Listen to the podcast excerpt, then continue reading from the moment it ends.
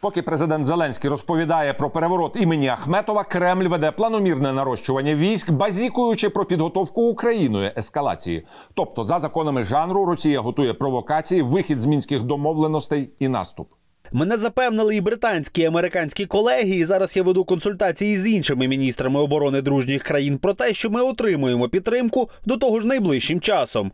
Олексій Резніков, міністр оборони України. Натомість нагадаю, ще кілька тижнів тому наша влада запевняла, що на кордоні все спокійно. Сценарії військові і дипломатичні аналізуватиме військовий експерт, полковник британської армії у відставці Глен Грант.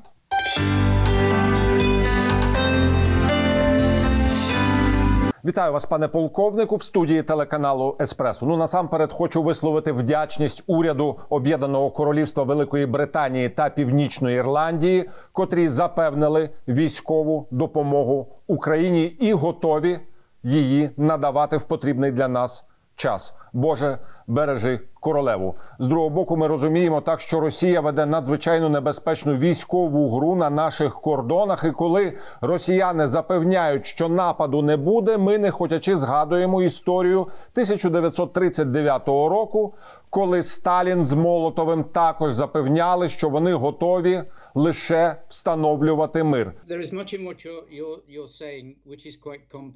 У тому, що ви кажете, багато досить складних моментів. Ми ж з вами це розглядаємо на багатьох рівнях, і це досить непросто зрозуміти. uh, Якщо згадати травень, там була велика загроза. У травні насправді багато чого відбулося. Росіяни відпрацювали логістику, як використовувати залізницю, як перекидати людей до Криму.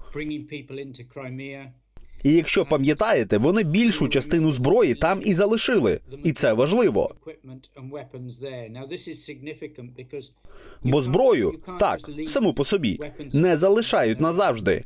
Людей так не залишають назавжди. Це все має бути розраховано на якийсь конкретний проміжок часу, котрий люди витримують. Солдати ж не можуть увесь час байдикувати. Бо ж чим більше такого, то все почне розвалюватися. Система не триматиметься купи. Тобто можна сказати, загроза у цьому місці є.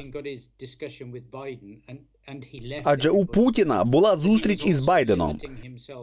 Він розмістив там людей і зброю, тож він себе обмежував у часі, аби ухвалити якесь рішення щодо тих солдатів. А що тепер? Виглядає, що до лінії фронту прибувають нові війська. Прибуває немов небагато,